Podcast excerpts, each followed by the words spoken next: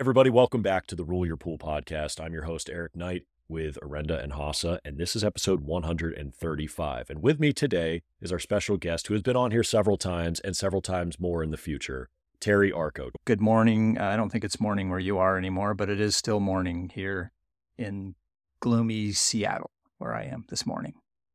I'm across the country and it is already afternoon for me. And we are just enjoying the joys yes. of Microsoft, trying to get your camera to work and synchronize with this. But we're doing this one on video. And the reason we're doing this one on video is we've received a lot of questions about how chlorine impacts the pH of swimming pools, like various chlorine types. And you're the expert on chlorine. And the reason I want it on video is we've got the Bob Lowry book right here. And I know you've been teaching the Pool Chemistry Training Institute, the PCTI. Yes. You know this book better than anyone except for Bob. Rest in peace. And we're going to go through this and we're going to talk about what these chlorines actually do to pH in a pool and why. So I know there's still a lot of people in the pool industry that have questions about this. So I think it's a good subject to tackle. All right, let's do it. Episode 135 of the Rule Your Pool podcast. Let's go. Welcome to podcast by Orenda that explains and simplifies pool chemistry so that anybody, regardless of experience, can understand it. I'm your host, Eric Knight, bringing clarity to these subjects so that you can bring clarity to your water. If you're ready to rule your pool, then let's go. One of the things that I was taught when I first came into the industry is you have to add a certain amount of muriatic acid to offset the high pH of liquid chlorine. Let's just quickly go over that habit, Terry. What were you taught back in the day? Because you've been doing this a lot longer than I have. And then what has that habit evolved into? Like, what are people saying nowadays? Yeah. So I started in the pool industry in the late 70s, cleaning pools. And basically, it was like, hey, they hired me. I was like 21 years old, something, you know. And we're going to take you out. You're going to ride with a veteran pro. He's going to show you how to treat a pool. Well, one of the first things they told me when I got to a pool and it was getting to chemicals, and this was not even, had nothing to do with even testing pH, the chlorine, anything. It was just that you're going to put a gallon of this liquid in, let's say a gallon per 10,000 gallons. And for every gallon of this liquid in, you have to put a quart of acid in. That's what I was a told. Quart. A quart of acid per, per gallon. That's what I was told. I can remember early on, because I'm always an inquisitive guy, if somebody tells me to do something, I want to know why. Um, and so I asked why, and I was told, "Don't ask why, just do it. It's the way it's been done." Seriously, I you know, and so That's so representative of our industry, isn't yeah. it? I mean, how often are people today told, "Oh, don't question it. Don't yeah. question this. Just do it." Oh my gosh. Later on, I know somebody came along and told me, well, the reason you got to do that is because this liquid chlorine has a very high pH. And when you put it in the water, your pH is going to go way up high. And if you don't put any acid in, that's going to screw up your water chemistry. And so you got to balance it out with the acid. And I accepted that. I was like, okay, well, that's an answer I can accept. I didn't take that much further. And so I did pools for years that way. What were you seeing? Were you noticing any issues over those years or, I was. Or were the plasters better? You know, I think the main thing that I noticed, and it was mainly because of a couple of things, you know, I, I sort of had uh, two things going against me. And that was I was in Southern California, and Southern California was a huge trichlor market. And basically, service at that time was you either had a trichlorchlorinator in line or you had a floater in the pool, and you kept that thing full of trichlor tablets. And when you came and serviced the pool, you did a shock or whatever you wanted to call it with that gallon per 10,000 or whatever it was of liquid. And because everyone told you you added more acid. So Orenda talks a lot about the whole Henry's law and the pH always wants to go up. Well, I never had that problem. And the reason I never had that problem was because I had trichlor, which was just continually lowering my pH and my alkalinity.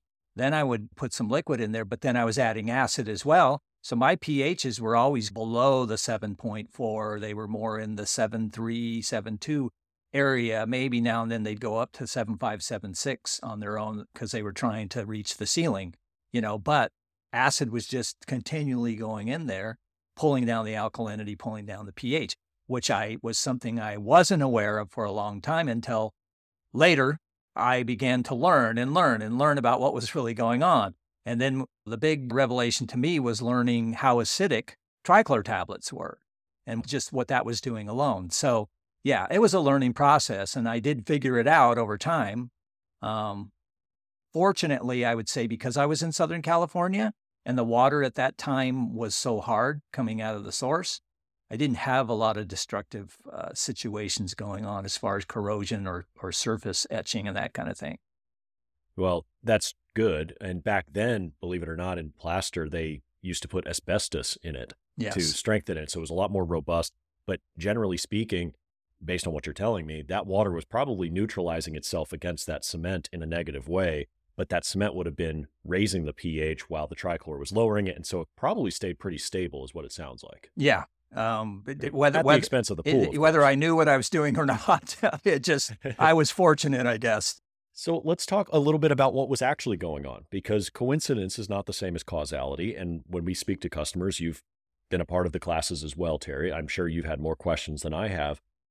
This habit of having to add acid after liquid chlorine has really been pervasive in the industry. And of course, we're part of a company that manufactures both. You can actually manufacture acid as part of the chloralkali process of creating right. liquid chlorine. Right. So they are very similar, but believe it or not, chlorine, when it dissolves in water, actually produces its own hydrochloric acid. And of course, Terry, what's another name for hydrochloric acid? Muriatic acid.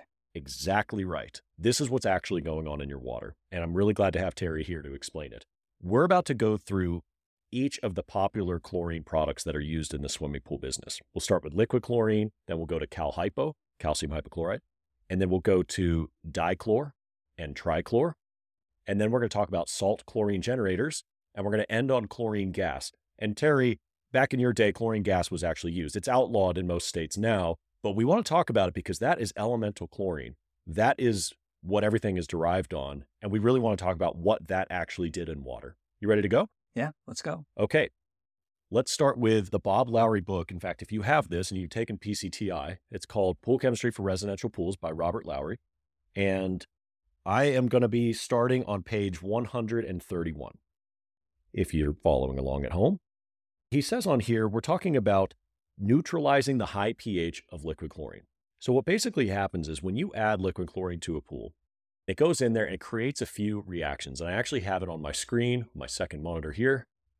It's uh, sodium hypochlorite goes into water to create hypochlorous acid, that's HOCl, Mm-hmm. plus sodium and a hydroxide. Those combine and you get sodium hydroxide. Am I right so far? That's that's correct. Sodium hydroxide is a very strong base, so that's an immediate reaction. Mhm. And base means high pH. Yes. It's alkaline. Yes. Okay. So you get a weak acid, which is the active form of chlorine, hypochlorous acid, and you get a very strong base. So in the short term, it temporarily raises the pH of the pool, correct? Yes. That's the first immediate reaction from adding sodium hypochlorite. So the habit came, well, it's got such a high pH, we have to add acid. Now, you were told to add a quart of acid. When I got into the industry in 2016, I was told to add 16 ounces, which is half of what you were told. Do you think that's even necessary now, knowing what we know today? Absolutely not. Especially in an outdoor pool with a lot of UV sunlight. There would be an exception to this, and I do want to clarify. If you are going to show up to a pool that has already a high pH, that maybe your pH ceiling is too high. For instance, you have an alkalinity in a liquid chlorine pool over 100, Mm-hmm. and we've talked about this ad nauseum, but your pH ceiling is maybe over 8.3. It might cloud up the water if you add liquid chlorine to a pool that's already at 8.3, wouldn't it? Yeah. And that would be even more so if they also had a high calcium level along with that. Correct. You would cloud the water up. And that's because it's forcing an LSI violation. The high pH is forcing calcium carbonate out of solution. That's why it temporarily clouds. Now, this is nothing like adding soda ash or calhypo to it, which really visibly clouds, but it does cloud until it, you know, disperses and then it kind of goes away. If you're going to reduce the pH, the proper practice is to actually reduce the pH before you put the chlorine and separate it by a few minutes, because the last thing you want to do is pour chlorine on top of where you just poured acid. Why is that, Terry? because you will basically create a very harmful gas. Yeah. In a pool, it's diluted pretty quickly. But if you were to pour them together in a bucket, you would create a very harmful gas Right. called mustard gas. Mustard gas. It's what they used in World War Yeah. One to kill people. So So don't do that. Um, you're going to dilute, dilute, dilute, dilute, dilute your acid. If you are doing this, and it's based on the pool's pH, not based on the chlorine, you will lower the pH of the pool, and then you will add your shock several minutes later. Maybe test your water in between or something, do something else. Go check the equipment. Just give yourself a structural barrier between when you add the acid and when you add the chlorine. Fair enough? Absolutely correct. Okay, we've got this chlorine in there. It temporarily has a high pH. Now that we've created HOCl and sodium hydroxide, we now need to look at what happens to that HOCl. What does HOCl do, Terry? What's its primary purpose in water? The primary reason you're adding chlorine to the pool is to disinfect. And that's what HOCl does. It's the 99% kill agent that's being produced from chlorine uh, and water. And the hydrolysis of water on chlorine is initially the HOCl, which is the killing agent. That's what you want. And it doesn't matter which type of chlorine product you use, whether it's nope. liquid chlorine or salt chlorine generator, cal hypochlorine gas, or any of them will create HOCl. And HOCl specifically is the best algicide, it is the best germicide, it is the safest, most natural disinfectant that we can put in water. And fun fact, I was looking into this, our white blood cells, mm-hmm. when they kill germs and viruses in our bodies, our white blood cells produce a certain chemical to do that killing, Terry. Mm-hmm. What chemical might that be? HOCl. That's exactly right. And I got to thinking about it. I said, man, that's crazy. Mm-hmm. Our white blood cells produce chlorine in our own body. Look mm-hmm. it up. I might not have believed it if it was on something like Reddit or a social media meme or something, but it was like WebMD and multiple sources online are all saying this. And I yeah. got to thinking, well, over 80% of our body is water, yeah. and we consume salt, sodium chloride. So we get the chlorides from salt. On the medical end, there are a lot of companies that actually produce straight HOCl uh, using electrolyzed water and salt.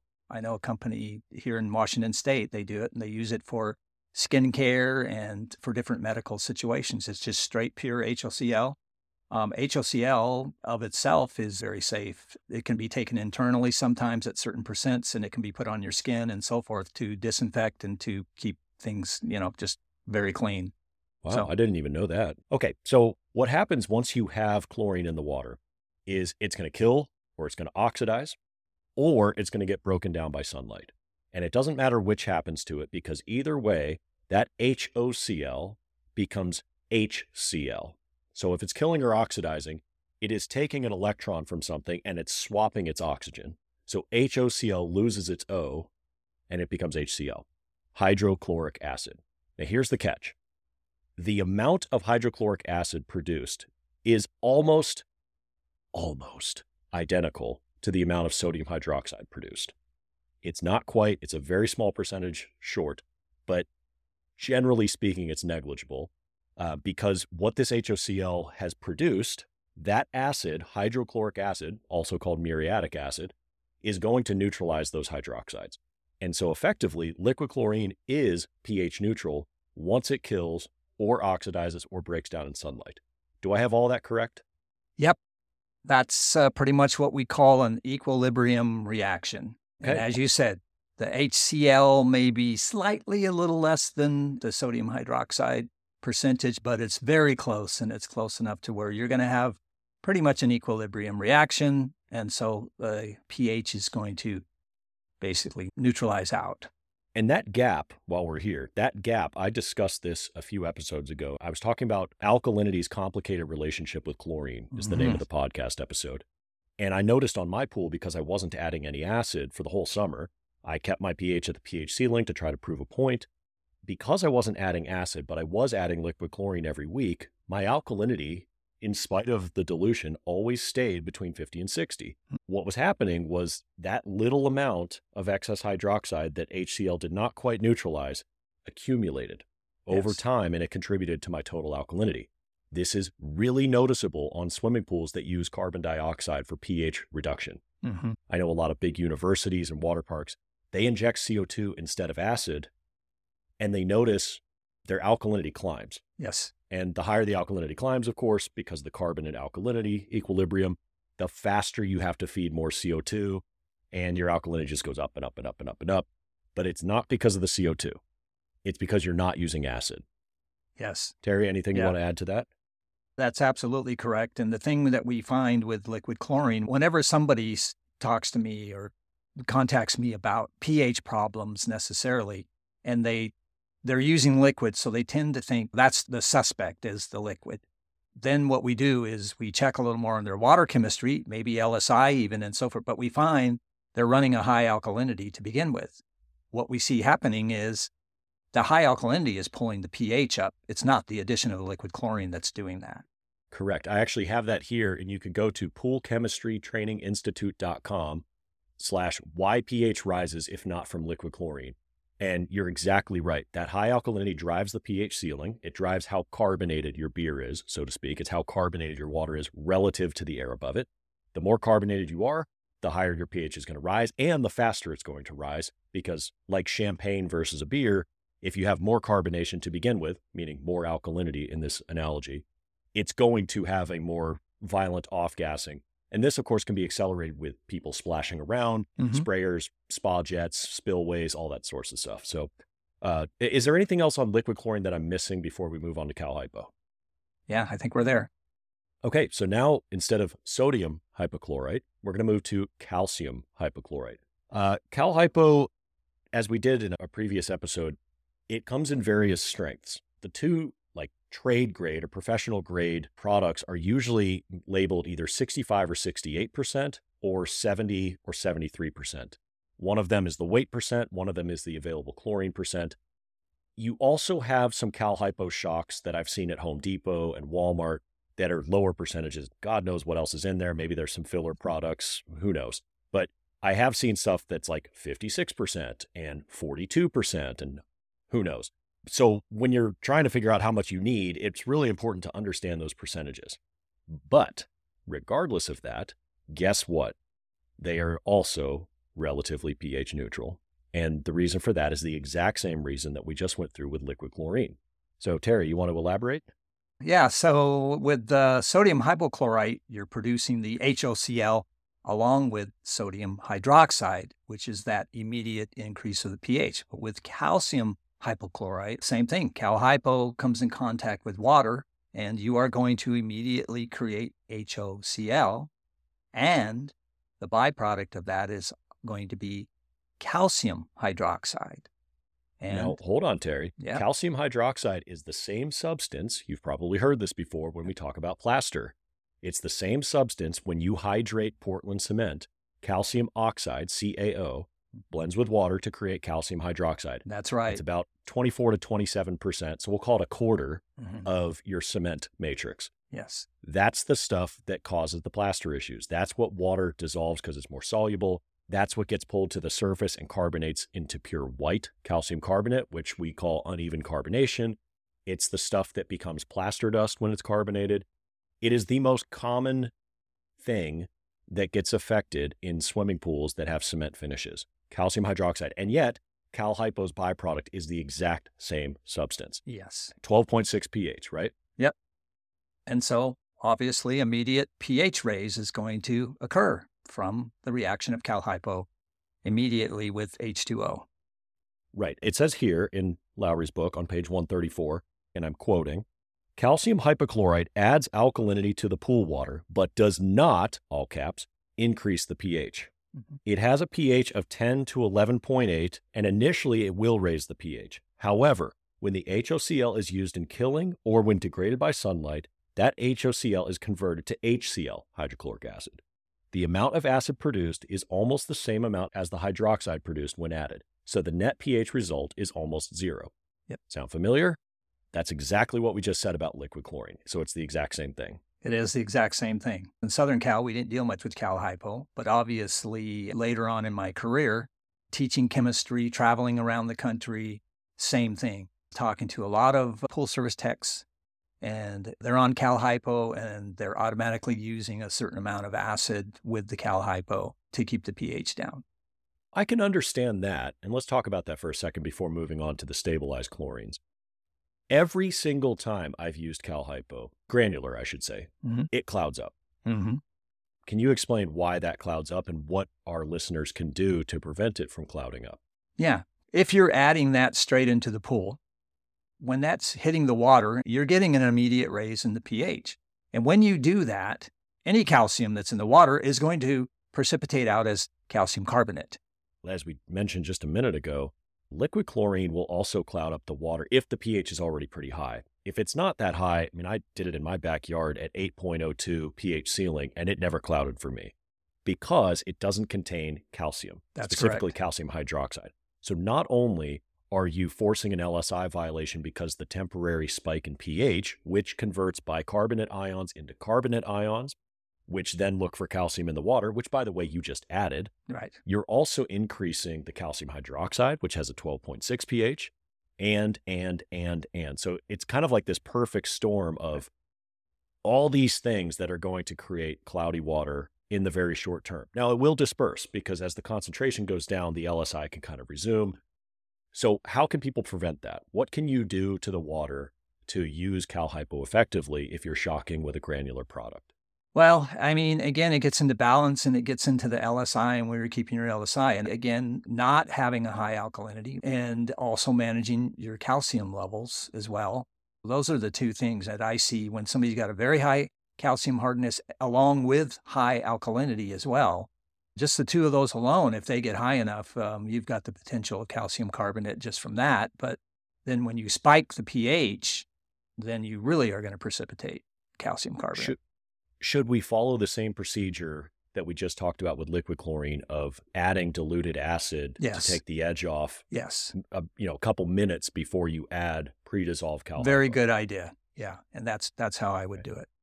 okay let's keep moving now we're going to get into the stabilized chlorines uh, we'll start with sodium dichlor dihydrate dichlor in this product it has a ph when it dissolves of between 6.5 and 7.0 so that's pretty neutral trichlor is far more acidic according to this it has a ph between 2.8 and 3.0 so Mhm. that's a figure that we've all heard before, I think. And we're talking about three inch tabs. If you're not familiar with trichlor, when you look at it on the label, it'll say trichloro S triazine trione. That's basically what we're dealing with here. Very, very common product.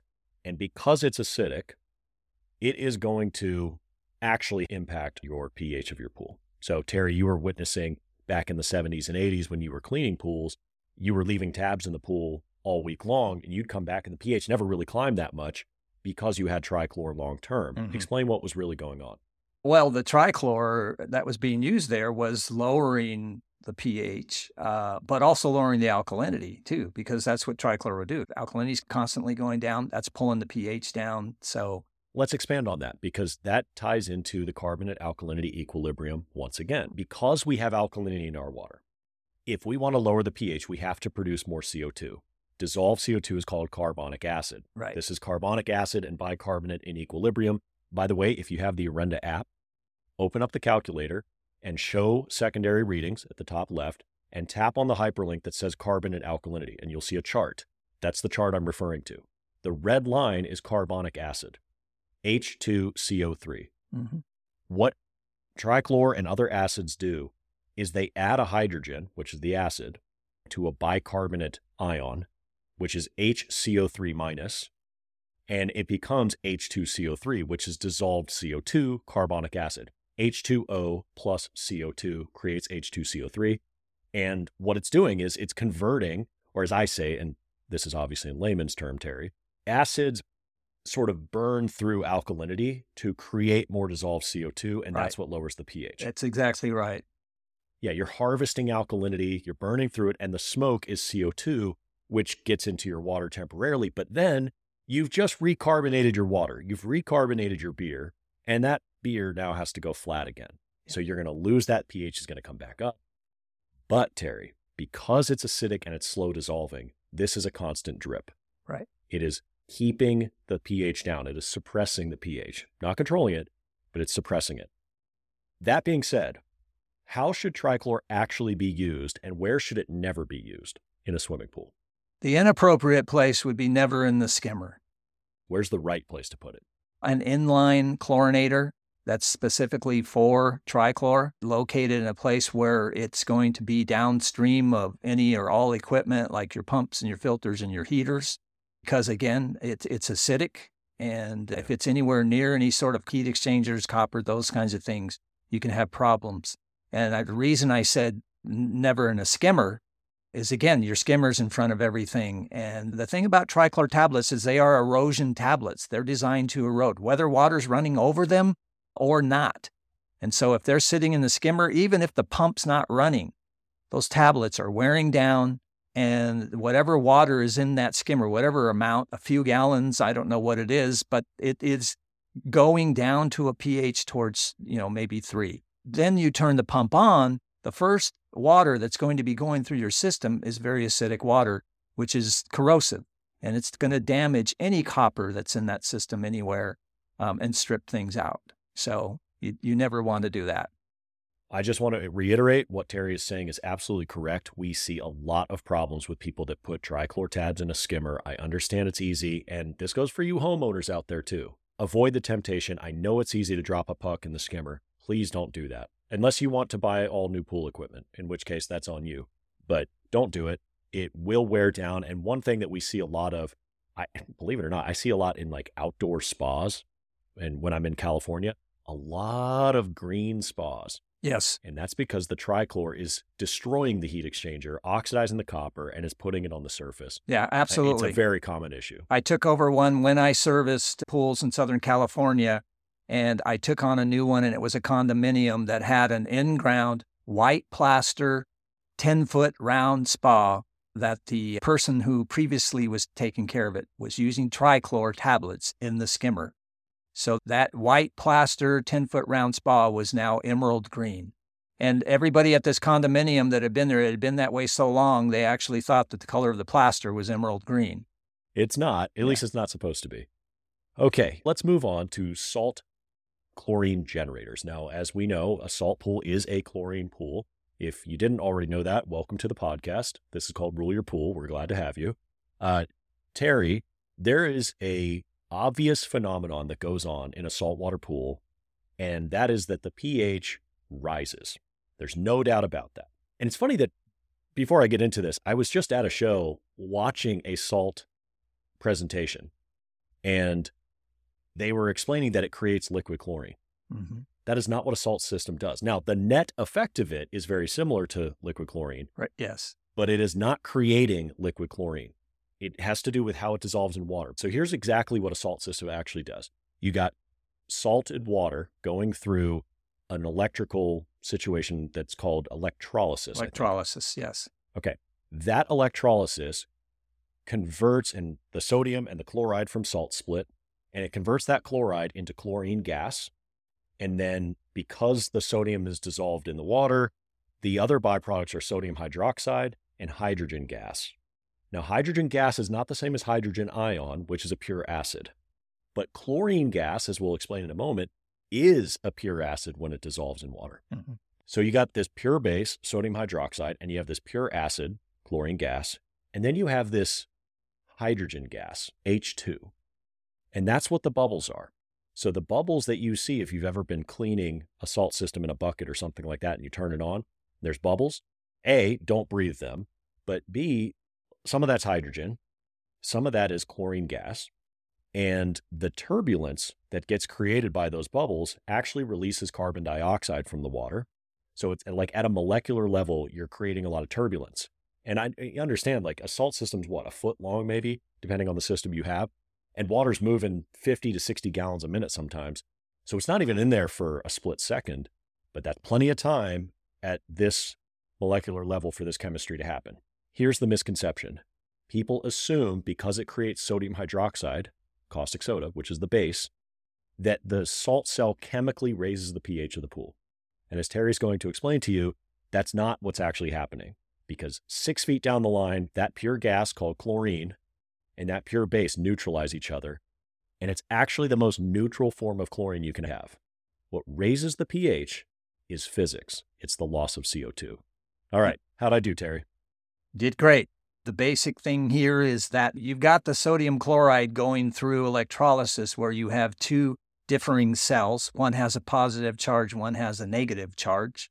The anode and cathode. The right? anode and the cathode. Okay. So that positive sodium is drawn to the negative, and the negative chloride gets drawn to the positive end. So at that positive end, you're creating chlorine gas. And at the other end, you're creating the sodium hydroxide and the hydrogen gas. And that hydrogen gas creates those bubbles.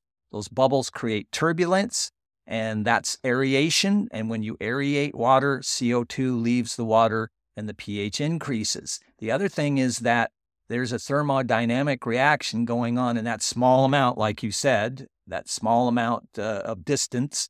Uh, so, all those reactions going on in there and the electrolysis, you're heating the water as well. The water in that area is very warm.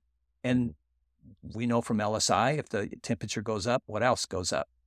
The LSI does. LSI and the pH along with it. So, you've got two things going on in there. And as you said, it's not chemical you are producing pure chlorine gas and sodium hydroxide. And so once you get downstream, that's neutralizing. So it is from the aeration in that unit that causes the pH to increase. So we're going to talk about chlorine gas because salt systems create that chlorine gas. And as we just said, it's a pure acid. When we talk about pH, potential or power of hydrogen, the acid is the hydrogen ion. Mm-hmm. There is no hydrogen ion in chlorine gas. It's just a Cl2. So tell us what happens when you dissolve chlorine gas in water. When I talk a lot about the science of water in the beginning of my chemistry classes, eh, you know, there, there's a process called hydrolysis. So what does that mean? It means that water through hydrolysis has the ability to break down any compound it comes in contact with or molecule or anything. So Cl2 you're right, there's no hydrogen there. But as Cl2 goes into water, hydrolysis kicks in immediately, and you're going to create the HOCl. And that's just going to get pulled from the water molecule itself because what is water? Water is H2O. It's got two positive hydrogens and a big negative oxygen on it. The hydrolysis kicks in and you start splitting off some of those hydrogen ears, and then that attaches to the Cl2, and then the oxygen is there as well. That's where you're going to create that pure hypochlorous acid from the Cl2. So I got the equation in front of me. When you dissolve Cl2 in water, Cl2 plus H2O yields HOCl, which you just said. It also yields hydrochloric acid. Mm-hmm. So not only are you creating hydrochloric acid, which is the actual substance that we call muriatic acid, although I think, Terry, as an aside, muriatic acid is a lower percentage of hydrochloric acid. It's 31.45% or less. Is that correct? Yes. And that's just due to um, it's blended with more water. Safer to handle. Okay. So right. muriatic is hydrochloric. It's just a lower concentration. Right. I mean, hydrochloric acid is basically hydrogen chloride dissolved in water. The percentage of it has to do with the amount of water they dissolve it in. Okay. Got it. So it's creating hydrochloric acid but then the HOCl, as we know, is going to do its job and it's going to create more hydrochloric acid. So that is why chlorine gas is a pure acid. Right. Like I said, in a salt system, that chlorine gas neutralizes the sodium hydroxide down the line.